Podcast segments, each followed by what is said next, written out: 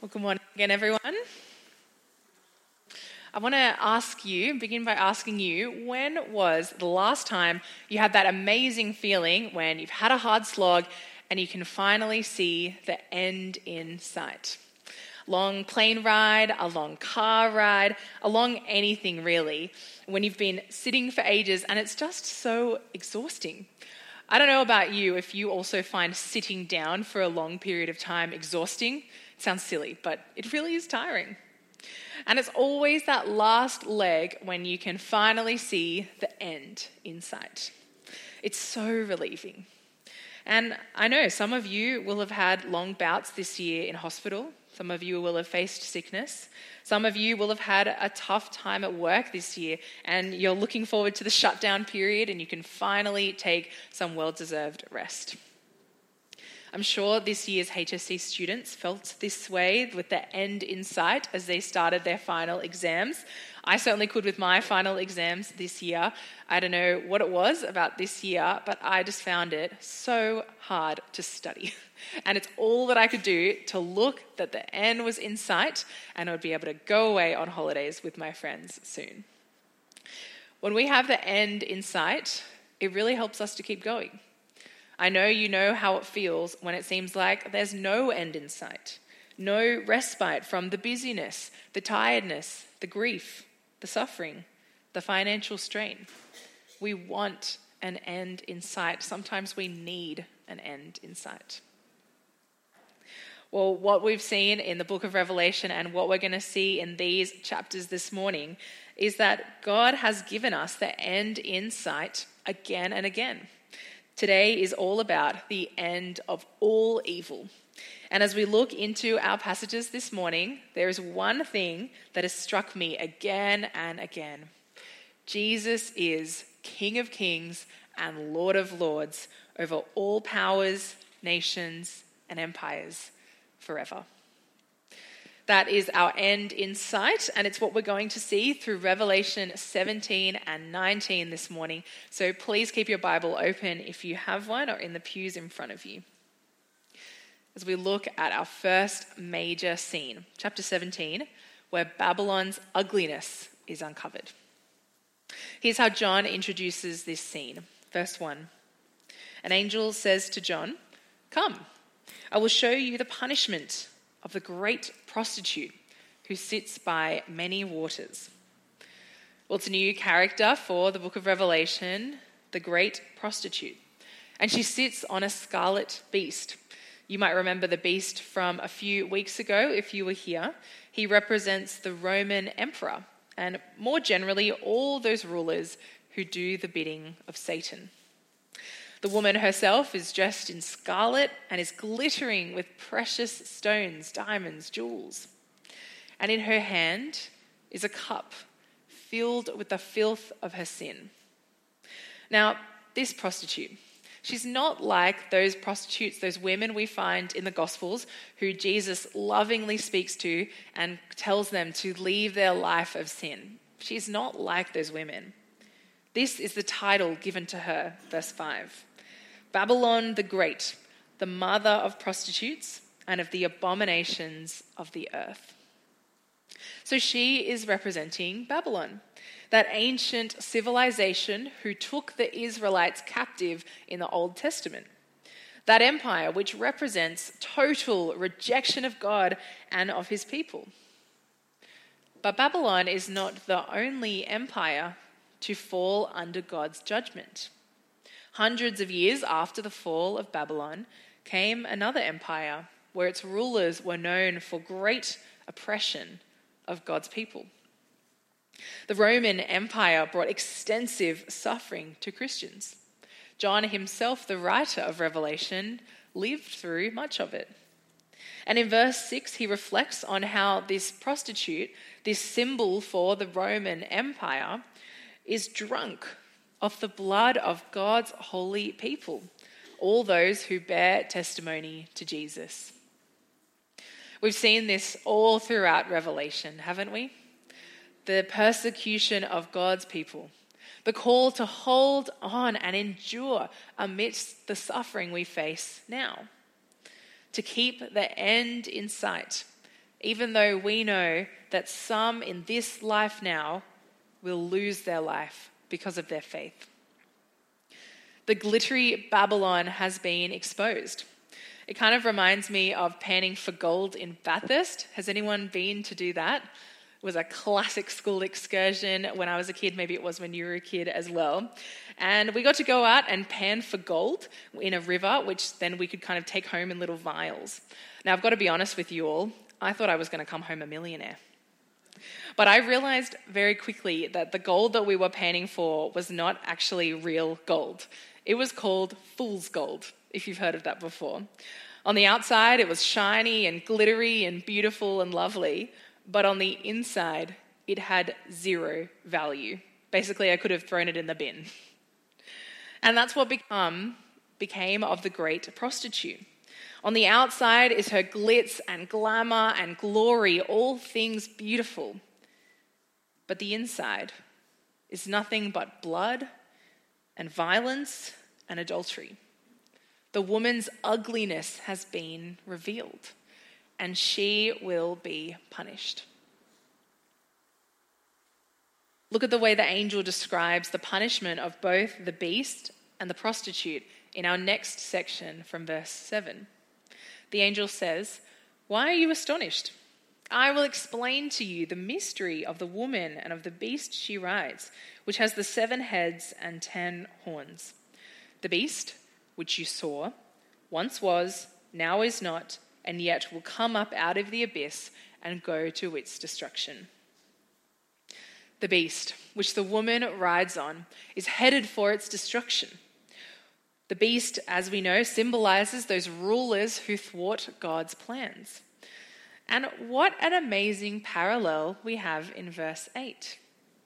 If you were here in the first week of our series, you might remember what Jesus said about himself in chapter 1, verse 8. I am the Alpha and the Omega, says the Lord God, who is, and who was, and who is to come, the Almighty. See, Jesus is and was and is to come always and forever. But the beast was and is not and will come to his destruction. Why do we fear the wrath of the beast? Why are we afraid of those who hold contempt for God? God has shown us so clearly here Jesus is the one who is and was and is to come. The beast is no match for King Jesus. The end is in sight because judgment is coming for it. But there's even more detail here to describe the end of the beast from verse 9. We see that the seven heads of the beast represent, on the one hand, seven hills, in other words, where the Roman Empire is located, but they also represent seven kings. These seven kings are most likely the seven emperors who were ruling the Roman world up until the time of John's writing. In verse 11, we find an eighth king, the beast, who belongs to the seventh and is going to its destruction. Now, this kind of sounds a little bit weird, uh, but back then, some people believed that the eighth emperor of Rome, Domitian, was actually the fifth Emperor Nero reincarnated. Since Nero, if you've heard of him, he was the first ruler who brought about the great persecution for Christians. And then Domitian continued that terror. But whatever people believed about Nero or Domitian or the power of either of those two figures, well, God wants us to see that ultimately both are headed for their destruction. Same with the 10 kings of verse 12, probably the Roman governors who also give authority to the beast.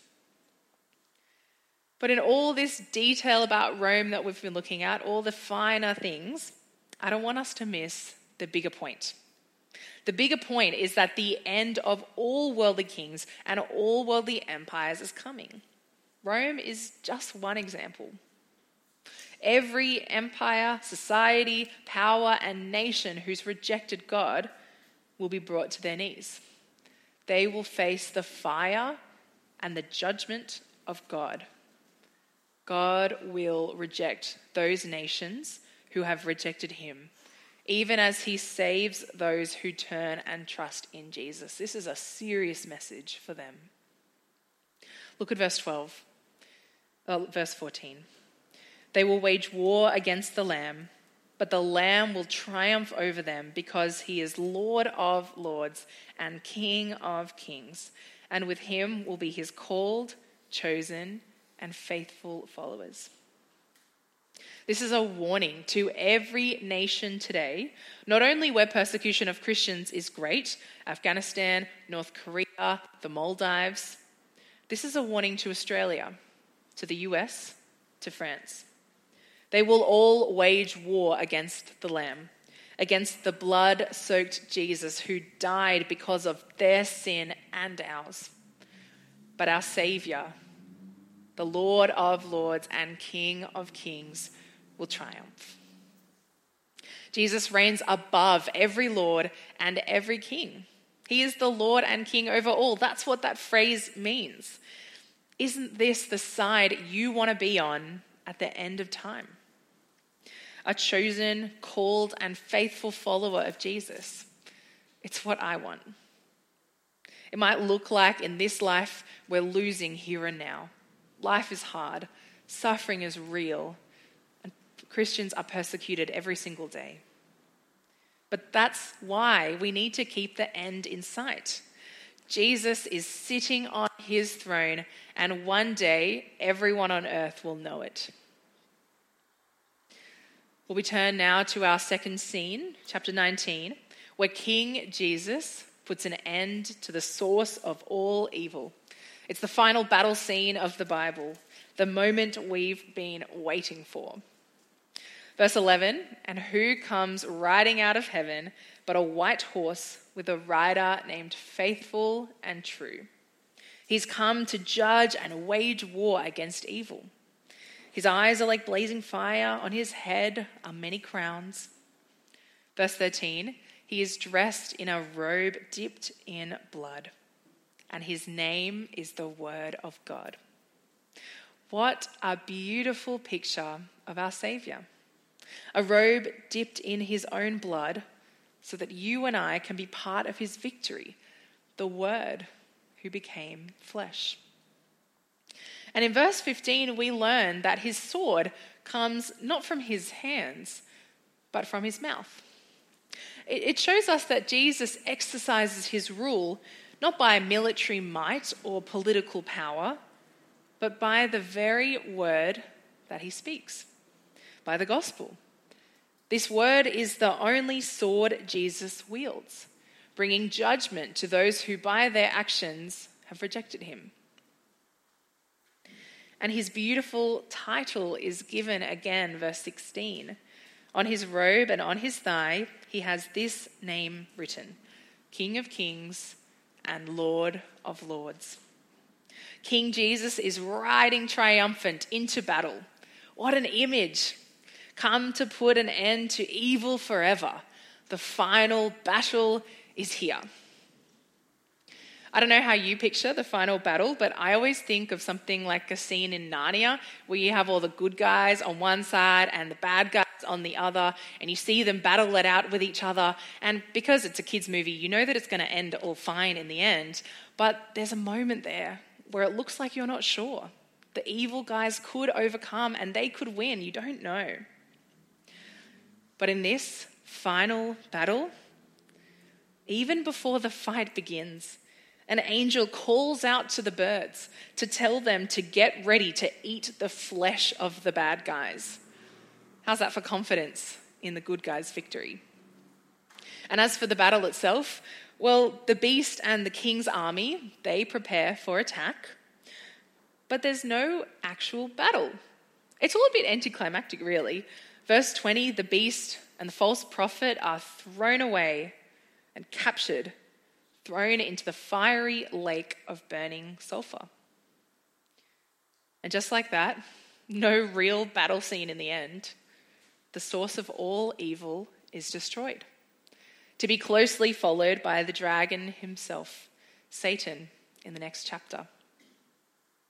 This is the power of the King of Kings and the Lord of Lords. There is no battle, really.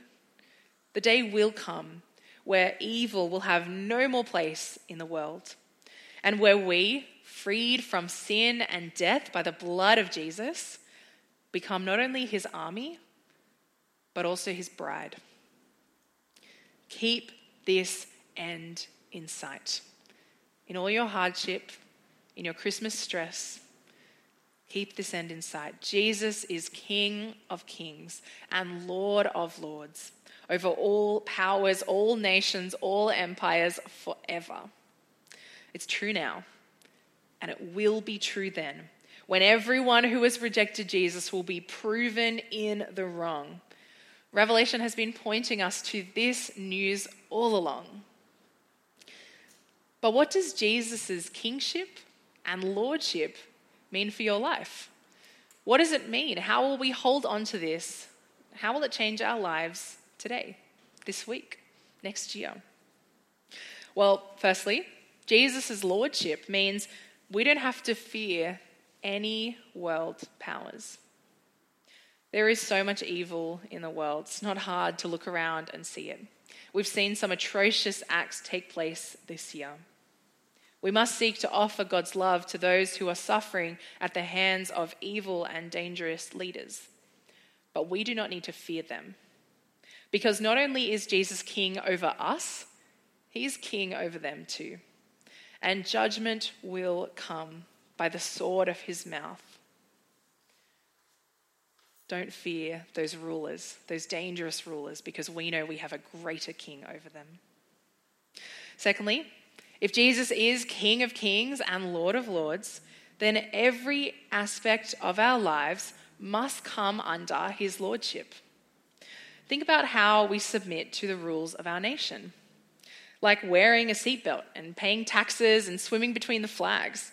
We don't even question these really, we just do them. They're natural habits of us submitting to our government and its rules. This is just part of living in Australia. Jesus is Lord over every part of our lives. That is an undeniable reality. But are you submitting to his rules? Are you living his way the way you submit to the rules about seatbelts and you just put it on without even thinking because you know that it's for your good? We are God's creation. And our job, as we keep that end in sight, is to recognize him as Lord in every part of our lives, in our work lives, in our retired lives, in our Christmas stress, in the way we treat people, live in such a way that honors Jesus' lordship, that is grateful for his love for us, and that wants to love others in response. One aspect of my life that I've recognized this week I need to bring under the lordship of Jesus is my patience. I don't know about you, but I feel like this busy Christmas season has really brought out the worst in me. And there's times when I've been impatient and angry rather than loving and kind and thoughtful. I'm so thankful that I'm forgiven by King Jesus. And it drives me to want to change and to want to grow. And I know that I need his help to be able to do that. Let me encourage you you don't have to wait till the new year to start a new habit of submission to Jesus.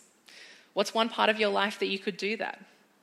Let me encourage us to think about that this morning. Jesus is the King of Kings and Lord of Lords. That is our end in sight. Why don't we give thanks for him now? Almighty Father, Jesus is King of kings and Lord of lords, and that is an amazing reality that we get to hold on to. Father, I pray that you would help us to keep this end in sight as we see that evil will be defeated forever. And I pray that you would help us to bring every part of our lives to submission under King and Lord Jesus. And I pray it in his name. Amen.